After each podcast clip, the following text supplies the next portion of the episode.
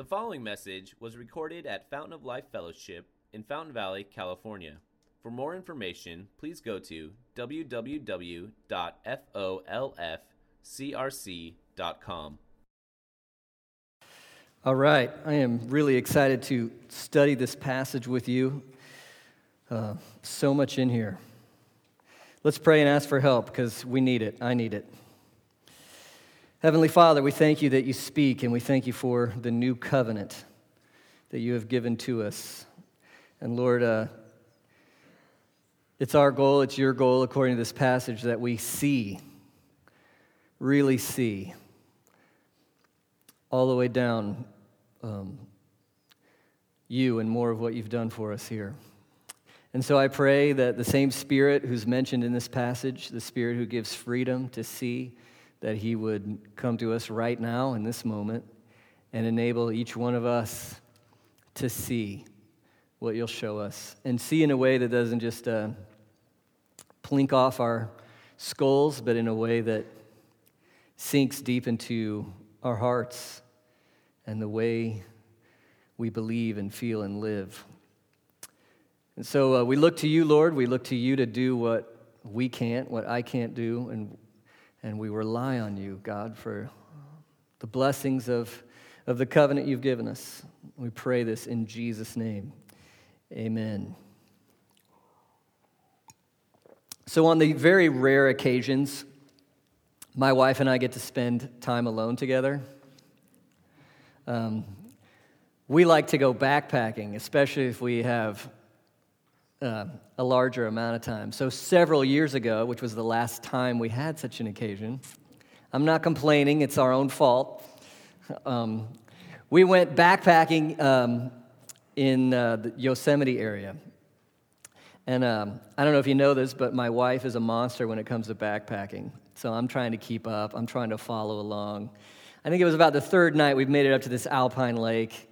It was so gorgeous. Most of the lake is still frozen over. We found one patch of rock that didn't have snow on it for the tent. It just it was just perfect. You're looking out over this alpine lake, these mountains. The next morning, well, the pass is just over here to the east, you know, the pass that separates the range from the valleys. And, uh, well, we got to, our, our pass takes us this way. And she's looking at me like, we got to go to the pass.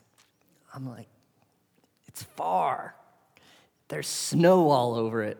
She's like, we got to go to the pass. There's no stopping it at this point. We're going to the pass. And so, man, it was a climb and there was ice, and it's one of those things where every once in a while you're like falling into your waist. And but we were just going up and up and up. And you'd look and you'd be like, this is gonna be work. But in the end, you're like, you gotta, I gotta get there so I can see it. And it just kind of grips you. And we made it, of course. We got to the pass and saw just a glorious, glorious view of these mountains. I bring that up because that's the way I feel about this passage. This passage is like the pass. And there's a lot of work to try to get up to it. And you feel like, uh, I feel like I'm not even sure how to handle all of it.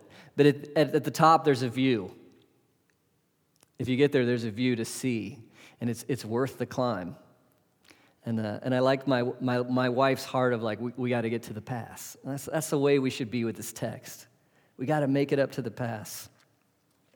So, we're in a sermon series I'm calling Saved To. We're thinking about the life God has for us now.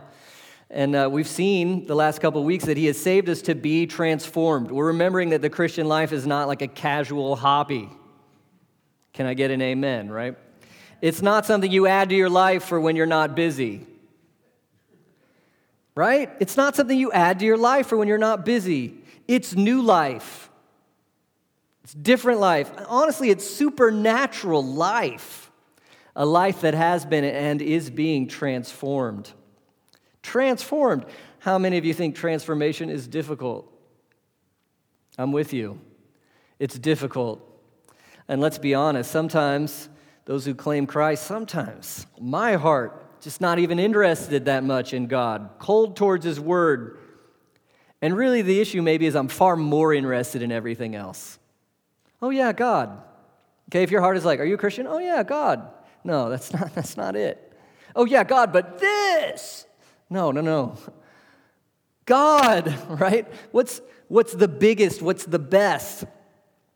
Um, you know, we need to ask ourselves are you changing to love Jesus more and be more like him? Is a hunger for God evident in your life? And, and my question for this is how do we experience the kind of transformation God says He has for us? Don't you read the Bible and sometimes go, I believe that, I want it, but I don't feel like I've quite jumped into that pool yet? One reason it's difficult is because God's telling us to do something we can't do all by ourselves. Don't you love commands like this? Rejoice in the Lord. Wait, what did he just tell you to do? Be really happy in God. Do any of you have like the happy button where you're like, oh, I forgot to turn it on today? He's commanding your heart to go somewhere to where you're satisfied in God. And part of you is like, but I, I'm not, or I can't, or how do I do this? You know? Uh, be like Jesus. And so isn't that what God wants for you? Romans 8 29. Be like Jesus. And you look at Jesus and you're like, seriously? Love your enemies like Jesus. No. I can't. How? What are you talking about? Forgive as the Lord has forgiven you. Think of the people you haven't forgiven and think of this measure as forgiveness. Forgive as the Lord has forgiven you. How has He forgiven you? You better hope it's complete and total and not based on what you deserve. That's where you're supposed to be like, Amen. Right? Aren't you, aren't you hoping it's complete and total and not based on what you deserve?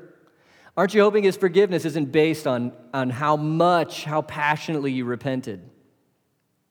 Aren't you hoping his forgiveness isn't based on how much you can pay him back? And yet, isn't that the standard we use for how we forgive others? Forgive as the Lord has forgiven you. What? How? God is telling us to do things that on our own are impossible. How do you really get, how do you taste, how do you, how do you enter into transformation that goes all the way down. That's the mountain to climb, okay? But that's what our passage is after today. Uh, one principle to get to understand as we think about transformation. Say this a couple times so we can remember it. The Bible teaches, I'm pretty sure it's true experientially as well. You resemble what you worship, and you become like that which you behold. Let's try to plug it in again. You resemble what you what? worship. You will start to look like what you worship. Uh, in, the, in the Psalms, they're like, Why worship idols? You worship idols, soon you'll be dumb and unmoving. Just like the little statue worship, you won't be able to hear either. It can't hear. You become like what you worship, or you resemble what you worship, and you become like that which you behold. So the more you gaze at something, well, it, it affects you, it influences you, it changes you. You resemble what you worship. We want to remember worship is way more about which church you go to or what box you check on a survey, right? Worship is about what you want the most. No matter what you say you worship, what you actually worship. Jesus said, Where your treasure is, that's where your heart is. So what you your treasure is what you love the most. Okay? It's what that's functional actual worship, that ultimate treasure. It's what you want the most. There's your, there's your heart. It's what you're devoted to in your everyday thinking. It's who you want to please most seriously. It's your deepest goals. It's what you believe life is all about. It's where you get your values. It's what you find to be most satisfying. That's, that's what you worship. And not only that, what you worship, you're going to stare at because you love it so much and you want it so much. You're going to gaze at it. You're going to ponder it, think about it. You're going to look for it. You're going to pursue it. And your mind and your heart are going to keep wrapping around it. And that thing is going to affect you. There's going to be an influence of that thing you're gazing at. You'll be more and more like that which you behold, which, by the way, is why we should maybe be more careful with our entertainment. You become like that which you behold. I don't, I don't know how much we can watch some things neutrally. You put dye in the water, it's changing the color. Humans, we influence, but we are influenced. Anyway, you resemble what you worship. You become like that which you behold. So, okay, if this is true, and it is, to be changed, if you resemble what you worship, if you want to be transformed, You need to see something worth your worship. You need to gaze on something so glorious that it grabs you, so that you keep looking at it, you ponder it, you behold it, right? Then you'd be transformed. Then you'd be changed. We're in 2 Corinthians. The Apostle Paul is contrasting what he does in this passage with the work of some fake teachers that are messing with his church in Corinth. And so, in this contrast, that's the conversation we're jumping into. He does this by comparing two covenants, okay, and the glory they each had. Now, here's where we have work to do. Because, yeah, I just dropped two words on you covenants and glory. That sounds so hypnotic of me and so Christian of me, and I think a lot of us, myself included, are like, wait, what? Because right now, yeah, that's what we're going to talk about. Two covenants and the glory they had. Are you ready? It's important for understanding what's going on here. So let's just try to work on our terms a little bit. Glory. That word glory, did you notice? I think it's mentioned 12 times in these 11 verses. Glory, glory, glory, glory, glory. So what do you think he's talking about? Okay, glory. What is that? What is that? How would you explain it without church words? I always go to words like this beauty, deep beauty, and value. I think there's a combination there what's really heavy or weighty, I think it's that Hebrew word means weighty, something heavy, super, va- so beautiful, so valuable, so awe inspiring. Um, so, the word, when we say glorify the verb, when we say, oh, we're glorifying something, we're giving value or weight or worth to something. So, think, I think of that mountain I was on with that lake, and I'm like, oh, you guys, it was so beautiful. It was, what am I, I'm glorifying the, There was a beauty there, and it made joy in me, and I wanted to praise it and share it with you. So beautiful. So beautiful. And really glorious what we're all longing for. You want it so bad. And this isn't just for Christians or this religion or that religion. This is the human heart. We long to see and taste what's glorious and beautiful and wonderful. We want to touch it. We want to be included in it. We want to behold it. We're longing for glory. It's what, it's what satisfies us. It's what we're made for. And we find little glimmers and lesser glories, like, right, that are good things family, job, vacation, sports, possessions. And we think, oh, well, that's where all the glory is. That's where we go wrong.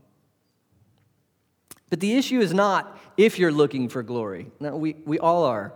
We all are. It's, it's where you find it, what you think is most glorious. I think it would make sense if you believe in God that you know, Psalm 19:1, the heavens declare the glory of God. Everyone loves nature, it seems. It doesn't matter what your religious or whatever background is.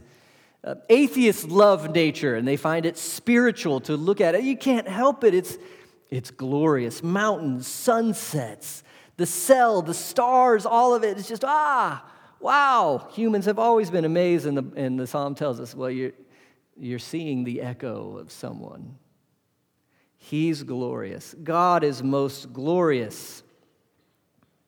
Okay, glory, the beauty, the awe, the majesty of God. It's what satisfies us. Second, God relates to people in covenants. Covenants. What is a covenant? Well, just for our conversation here in 2 Corinthians 3 6, Paul is talking about a new covenant. So just thinking upon this, if there's a new one, guess what else there was? An old one, okay? He's comparing the old one and the new one. And he starts with this look, the old one had glory. It did. The old one had glory. But first, what is a covenant? Try this on. What do you think? A covenant is a relational agreement with a serious promise of commitment. So you got two parties in relationship somehow, but it's more than hanging out. It's a serious promise of commitment. And there's two aspects to a covenant there's a legal aspect. So you can almost think of a contract, but it's got terms. Hi, this is who I am, and this is what I'm going to do. Oh, and this is who you are, and this is what you're going to do. Promise? Yeah, I promise. And then in the old days, you cut up an animal and split the sides and walk through the middle, because that's how serious it is. If I break my promise, let me be like the sheep we just cut in half. That's what you're saying. Whoa. Serious promise of commitment. So it has a legal aspect. It's not vague. We know what we're doing. This is who you are, it's who I am, so what we're doing. It also has a relational aspect. We're committing to one another. We're going to live together with one another somehow. We're, we're going to relate to one another. So, where would you look for a modern or more normal view of covenant? I, the best one I can think of is marriage. I am in a covenant. When I got married, I did not say to Marcia that I'd hang out for a while while I felt like it and that I would just be a buddy sometimes, or maybe this at other times, or, you know, whatever. No, that's not what I did. In front of my family, her family, the church, and man, before God, I remember feeling that one. I said I would be her husband, which is a very specific thing, and I said I would do that until one of us died, no matter what the difficulty was. And I promised, period, end of story. It's, it's so wonderful and glorious, but it's pretty serious too, isn't it? And it's not always easy. Covenant. And God relates to people in covenants. He, he made this up. He's always relating to people in covenants. You could talk about, there's several covenants in the Bible. It's covenant with Adam and Eve, it's covenant with Noah, it's covenant with Abraham. But today we're thinking specifically of two covenants.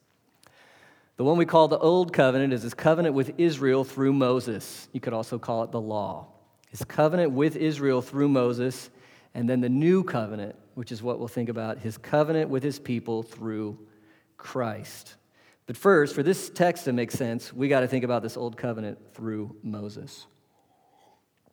So I got a text for you, I think helps us kind of summarize this old covenant, what it was about. So put up Exodus 19, 4 to 6. So, what did God say to Israel through Moses? You yourselves have seen what I did to the Egyptians, how I bore you on eagle's wings and brought you to myself. So, what did God save Israel from recently in this passage?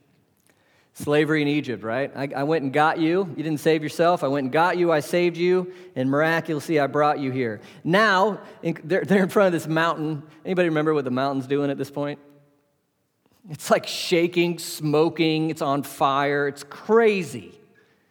I brought you right here. Now, therefore, verse 5. Now, therefore, key word. What's the next word? If. If what? If you will indeed obey my voice and keep my covenant, you will be my treasured possession among all peoples. For the earth is mine, and you will be to me a kingdom of priests and a holy nation. Awesome. What an identity they could have kingdom of priests and a holy nation, but what do they have to do? Obey and keep my voice. Do you hear the covenant? It's the covenant of the law. The theologians call it the covenant of works. If you keep the covenant, you can be my people. Sweet, awesome. His, his law is life, is good. All the commands are good. It's beautiful. it's a wonderful way to live. If you keep it, you're, you can be the treasured possession. This is, this is great, except for that word if. That was kind of the, uh, there's way more you could say, obviously. That's kind of a summary of how the old covenant um, worked. And Paul's point in verses 7 and following here is that the old covenant had some glory to it. Now remember, what's glory? The awe, the splendor, the majesty of God. I mean, come on, when you read the Old Testament, haven't you wished sometimes you could go back and see some of this stuff? It's just so raw and so powerful and so, so obvious, so explicit. The mountain shaking, God's presence, terrifying, awesome.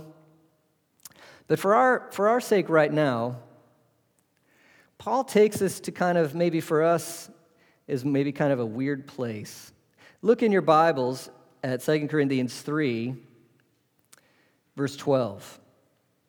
I'll come back to the other part in a second. But look where Paul goes. Since we have such a hope, 2 Corinthians 3, verse 12, we are very bold, not like Moses, who would what? Put a veil over his face so the Israel, Israelites wouldn't gaze. So sometimes we're like, what? Why did you bring this up? Anybody with me on that one? When I read this text the first time, you know, it's one that I've read this before. Oh, yeah, I remember? And you just plow on because you're just reading it. But when you got to preach it, it's a little different. the, what? The veil over his face. So let's go back and see that story. Let's, let's try to figure out what's going on here. Exodus 34. Put that one on for me. Now, just in context, in Exodus 32, Moses is up on the mountain. He hasn't been back for a while, and the people are like, yo, we need somebody who's going to be with us. And they have the brilliant idea of making a cow to worship. And we're laughing because, ha, who wants to worship a cow? Well, for Egyptian culture, the culture they came out of, the bull is a symbol of, of strength and power. But still, yeah, it's stupid. Psalm 106:20, they exchange the glory of God for the image of an ox that eats grass. I'm pretty sure the psalmist is making fun of them at that point. What a trade, you know? It's not even a real cow. At least a real cow can give you like steak and milk. An image of a cow is just nothing. And you traded God out for the image of a cow. Well, okay, modern application. Welcome to our idolatry. What did you trade God out for? I traded God out for a really bad girlfriend in college. That's, that's what I did. I've traded him out for the, uh, the pleasure of what some friends or some crowd has wanted me to do. I've, I've traded him out for all sorts of stupid things, things I don't even care about right now. I bet you have too. That's the human heart, it's idolatry. I'm looking for glory, but I won't find it the only place where it really is. So I'm going to trade that out. I'm going to make a cow and bow before it. Good grief. Anyway, that's Exodus 32. God graciously forgives them and renews the covenant. So again, Moses goes up on the mountain, and the point here is he writes the law again on the tablets. Where's the law? Tablets. You need that for later in this text. Where's the law? Tablets. Tablets. Anyway, he comes back down. Look at Exodus 34 29. When Moses came down from Mount Sinai and the two tablets of the testimony in his hand as he came down from the mountain, Moses did not know. What did he not know? The skin of his face shone because he'd been talking with God. Aaron and all people of Israel saw Moses, and behold, the skin of his face shone. And what was their response? They were afraid to come near him. So, um, first of all, he's up with God, seeing things, seeing amazing things, and he's, it's changing him. Remember what you behold? you become like. And I love that Moses didn't know it. Because he wasn't looking at himself and going, oh, look how much I've changed. He was looking at God. And that's what changed him. But then everybody else noticed. And now notice the Israelites' response. Can we go up there too? Is that what they say? Hide that. You scare me to death. Hide that away. So, what, what does Moses have to put on himself? The veil. So, what's the, what's the veil do in the story? The veil hides the glory. The veil hides the glory. Can't see it. Continue on in verse 34. This is the way it rolls. So I got Exodus 34, verse 34. Whenever Moses went in before the Lord to speak with him, what would he do? Remove the veil. So he's going into the tabernacle and he would go in and speak with God. The veil's off. What's Moses seeing? The glory of God. Until he came out, when he came out and told the people what was commanded, the people of Israel would see the face of Moses, that the skin of Moses' face again was what? Shining. But what would Moses do again? Put the veil over his face. Take the veil off, see the glory, put the veil on, hide the glory. All right, now let's sit in our passage here in Corinthians for a second. Look at verse 7. It's where our text for the morning started. And Paul is talking about the old covenant through Moses, the law. If you obey me, you can be my people. There was some glory there, a lot of glory. But look at verse 7. Now, if the ministry of, what does he call it? death. Wow. Carved in letters, where was it carved? On stone. Why is the ministry death? The law is good, right? The glory of God's good, right? Ten Commandments are good. It's so good, but it's death. Why is it death? Well, where'd the law stay? The law stayed on the stone it stayed in the book and it never got here. And this is really the point of the Old Covenant, the covenant of works. It's to show you You can't do this. You can't do this. You can't do it. You've just, you you you break the law. And it's because your heart never got changed. You could try to follow some religious rules and memorize some stuff. Yeah, okay, external stuff. But the, the real you never got changed. So this kills you. And then look at verse 9. Look at what Paul calls it. For if there was glory in the ministry of what? Condemnation. What, did the old covenant do? It killed them and condemned them because the law stayed on the rock and never hit the heart. And when they saw the glory, they didn't say, I want it. They said, hide it. I'm scared of it. I can't handle it. And so they deserve condemnation. What's, what's the ultimate crime, right? The ultimate crime is to devalue the valuable. That's why murder deserves a bigger punishment than stealing a television. Because what has more value, the television or the human life? The life. So the greater the value of what you sin against, the harsher the penalty because that justice demands it. Okay, what's the greatest value? Period, ever. God Himself? And what have we demeaned and diminished a billion times over? God Himself. What do we deserve? Condemnation. Wow. So the old covenant had glory, it led to death. So what's Paul saying?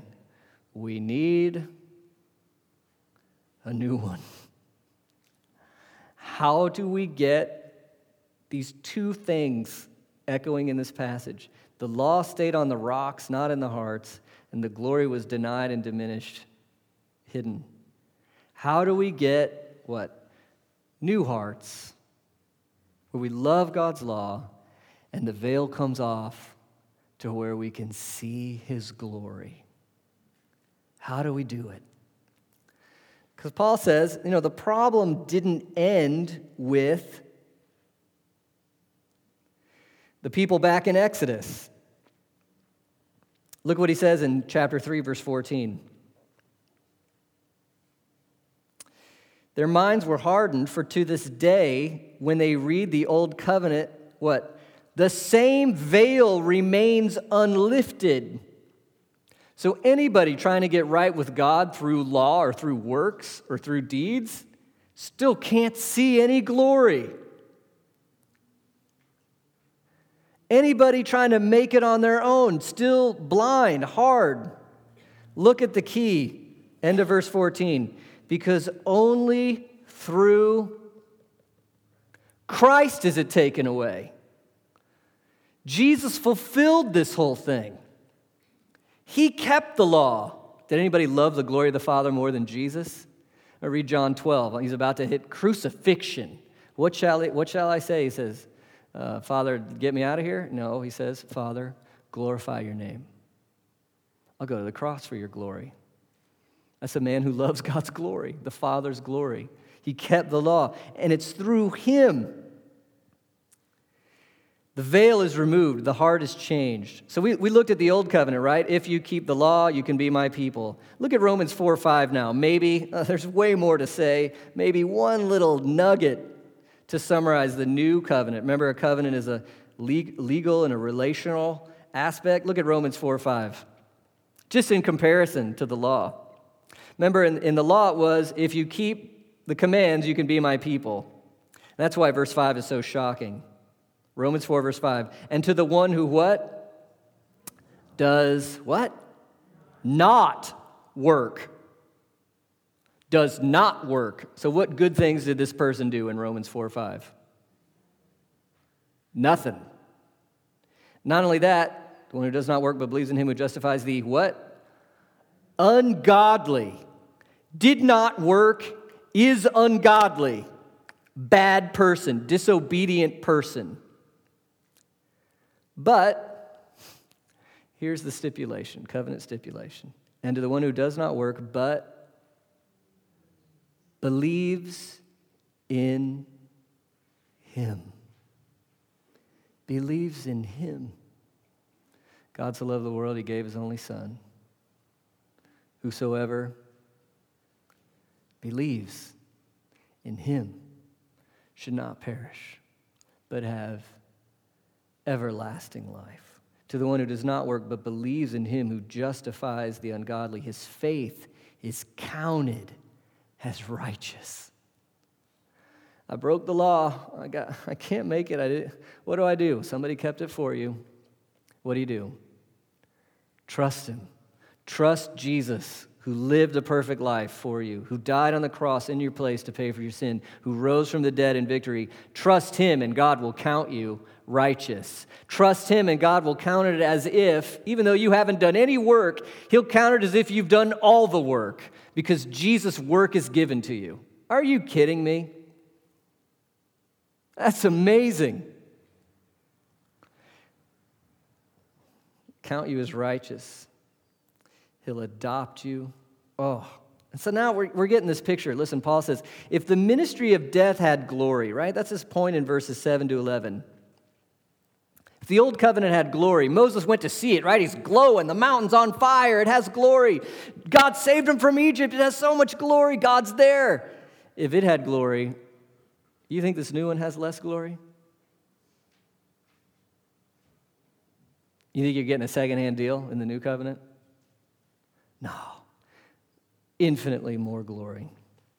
The old covenant leaves us guilty. The new covenant, it's the covenant of righteousness. Verse 9 if there's glory in the ministry of condemnation, the ministry of righteousness must far exceed it in glory.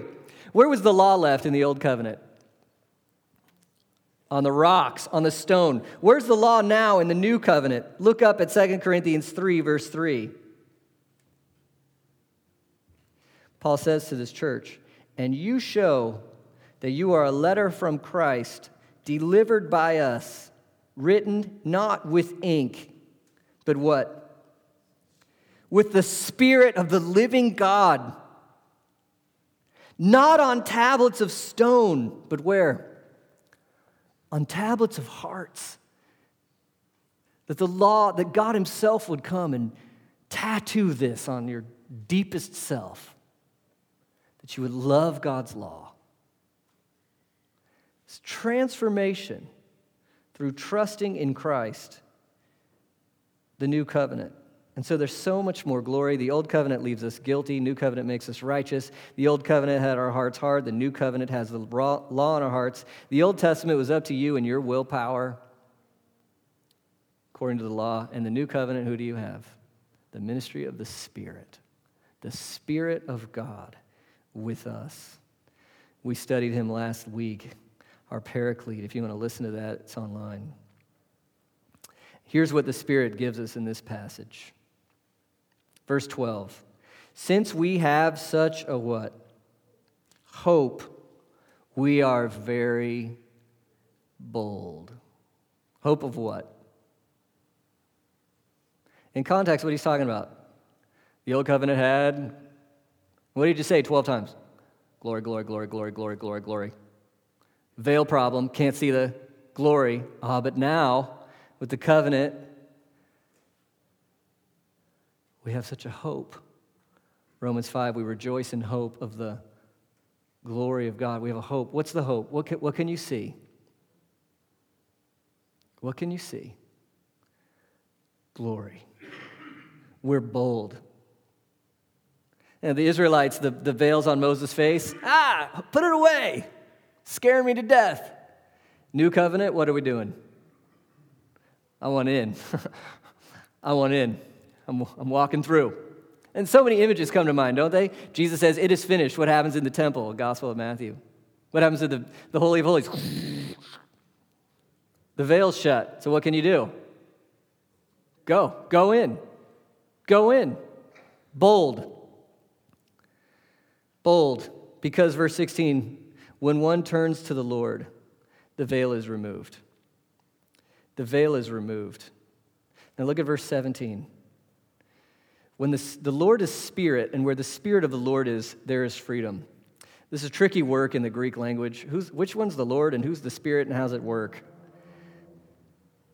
I'm giving you my best here, okay? Um, Paul loves to just talk about the Trinity and just like thrown, just, it kind of, it kind of just explodes out of him. And so, one God, three persons. Which, which one is the Lord? Yeah, right? totally unified, distinct in person, one God, three persons. The Lord is Spirit. The Father ordained your salvation to see Him. The, the Father sent the Son to accomplish your salvation to see Him. The Son sent the Spirit to apply your salvation to, to see Him. When Moses was seeing the glory of God, the Holy Spirit and where the, the Lord is Spirit, and where the Spirit of the Lord is, here, here's the point. In the new covenant, you have the Holy Spirit, and where the Spirit of the Lord is, there is what? Freedom. You've been set free. You've been enabled to do something. You have a new liberty. This is one of those themes that's highly abused Christian freedom, and we think it means like a get out of jail free card to do anything. In context, that's not what it's saying at all. Where the Spirit of the Lord is, there is freedom. What's the freedom? Well, what was, what was the, what was the inhi- inhibitor earlier? What's the, what's the obstacle that's keeping us back in this passage? The veil. And what does the veil do? It hides the glory. And now with the Spirit, we're free. Free to do what? To see the glory of the Lord. Where the Spirit of the Lord is, there is freedom. And look at verse 18. And we all, we all, who got to see it in Exodus 34? Just Moses. But now what do we get to do? We all, we all get to go in with unveiled face. What?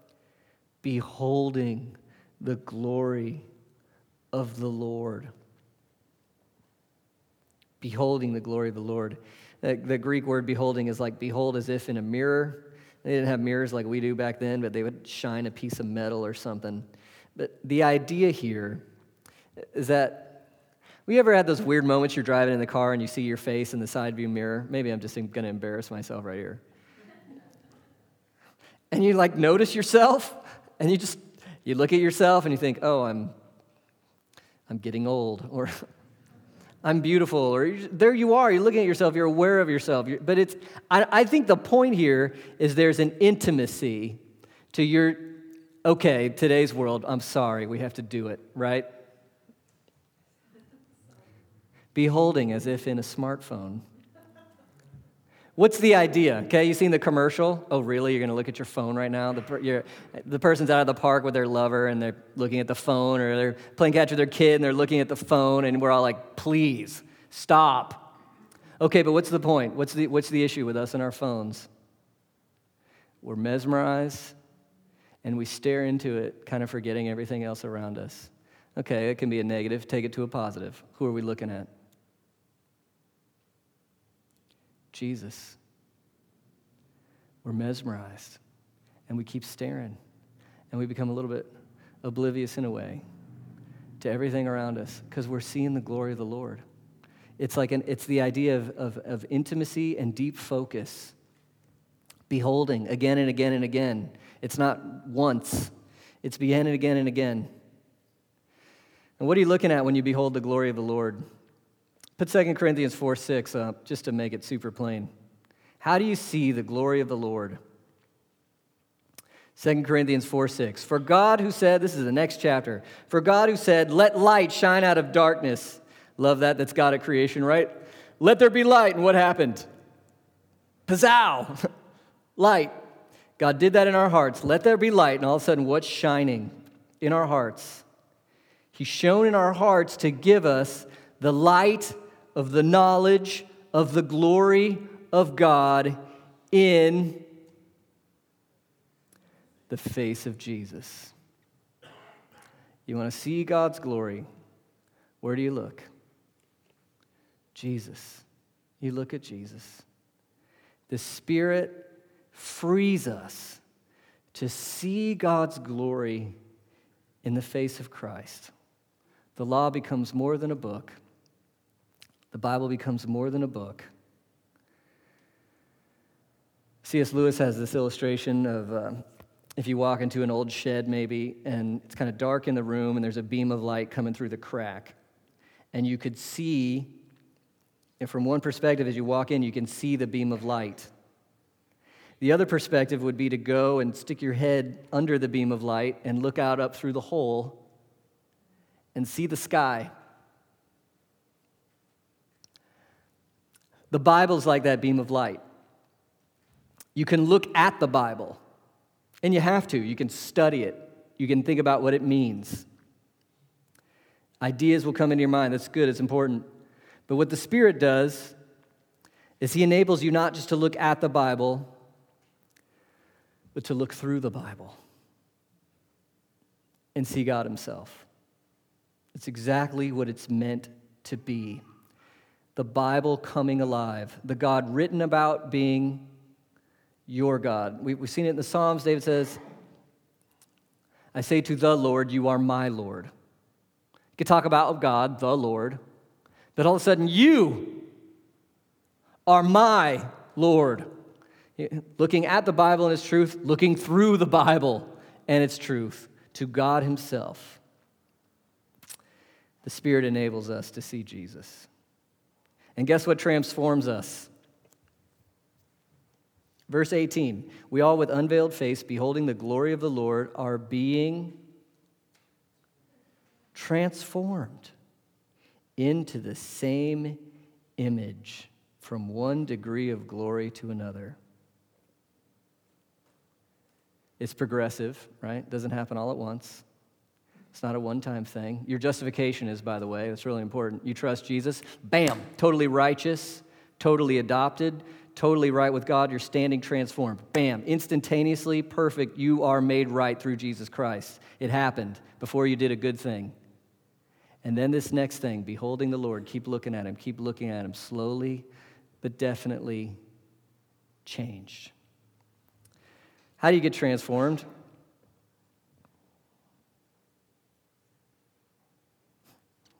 How do you get transformed?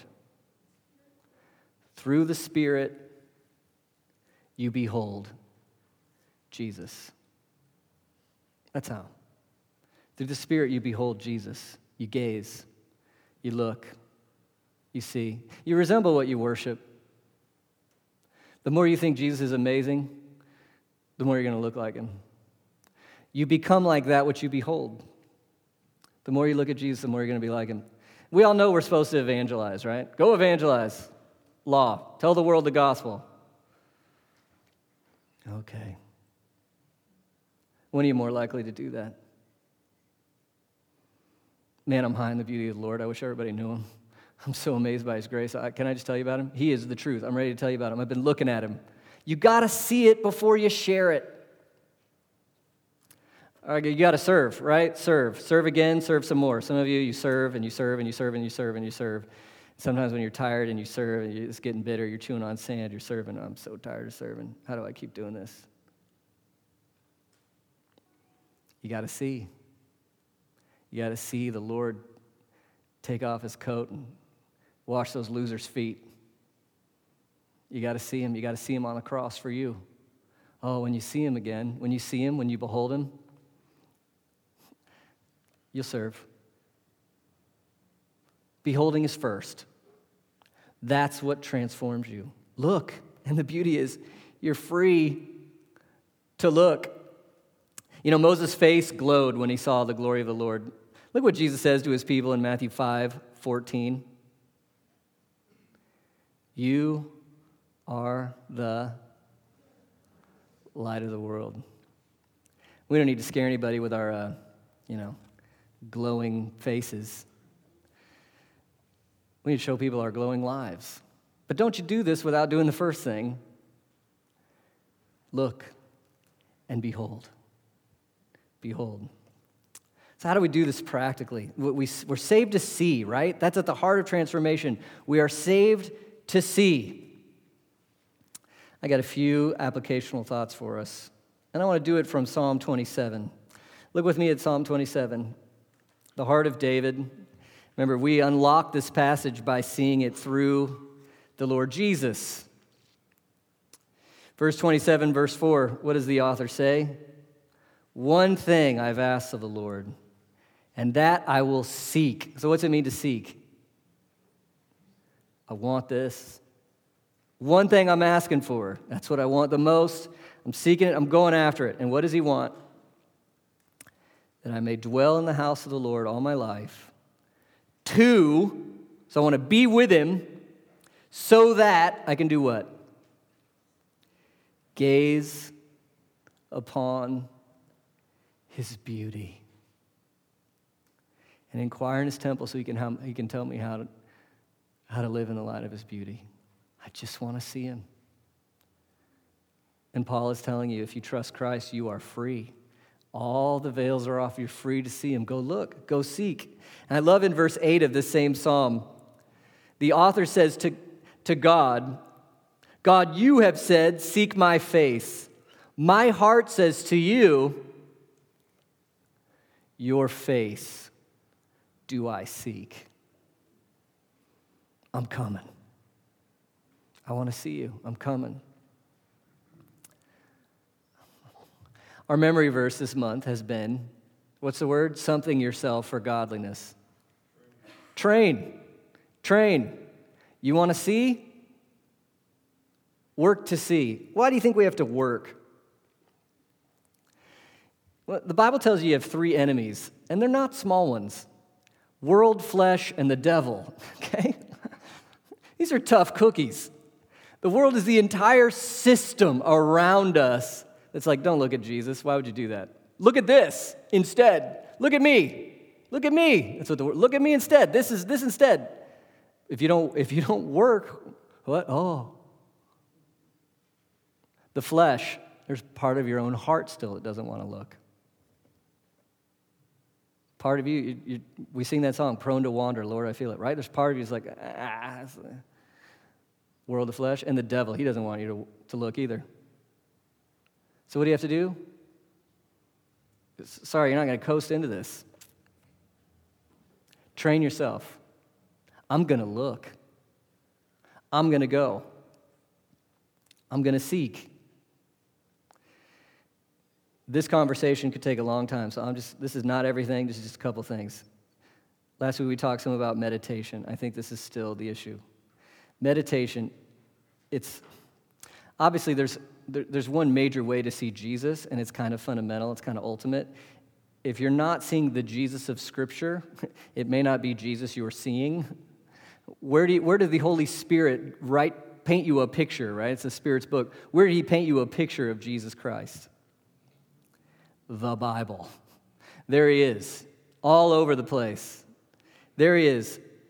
So, where are you going to see by the power of the Holy Spirit? You're going to see Jesus through his word.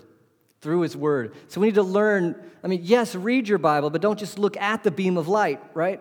Look through the beam of light by the power of the Holy Spirit to meditate on Jesus from his word. And, and meditate, it's like, it's like coffee. The hot water goes through the beans and gets changed, okay? But you got to percolate there. Percolate in God's word. So you're, you're thinking about it, you're chewing on it, you're asking the Holy Spirit to show you, you're asking questions of the text, you're, uh, you're looking at it like you read your article on your smartphone. You're, uh, as we saw last week, that, that author said, if you know how to be anxious, you know how to meditate. When you're worried about something, you're turning over this fear that, of what might happen over and over again in your mind until it's changing your emotions. Do that with truth of Christ. There's an article out there on the table about solitude, the discipline of solitude that many Christians and Jesus himself found necessary. Where would Jesus go before he made big decisions or when he wanted to? He's going out to the mountains. I think he likes the beauty of what he made, that's part of it. But the second thing is, what does he have to do? He has to get away from all the noise so that he can behold when he needs to see. We have it worse than he does in this day and age. How are you going to get away to see what you need to be looking at? When are you going to put away the noise so you can behold? And the third one I'll mention for now is what we're going to do next. We're going to sing. We behold the Lord as we treasure his truth in community together. We're all going to be singing these words. We're going to be singing about what we have in Christ. So, behold him with the eyes of your heart as we sing. Behold what he's done. And then we proclaim it out together. We sing it out so we can enjoy him again and be changed. Let's pray. We want to see, Lord. Like Moses, we, we say, Show me your glory. Show me your glory. We want to see. We want to see you in the face of Christ. So we want to seek after you, Lord. We want to train ourselves. We want to go after you and see this glory, see this beauty in Jesus Christ. So, Holy Spirit, we just give ourselves to you. Do your work. You've set us free. Let us see. Take us to your book. Uh, take us to who you are. Let us see and let us be changed. Jesus, we want to see you and uh, be satisfied in your beauty, your holiness, and be changed. It's your work in us, Lord. We just we bring ourselves to it. Help us to train ourselves to go after it, to seek it. We pray this in Jesus' name. Amen.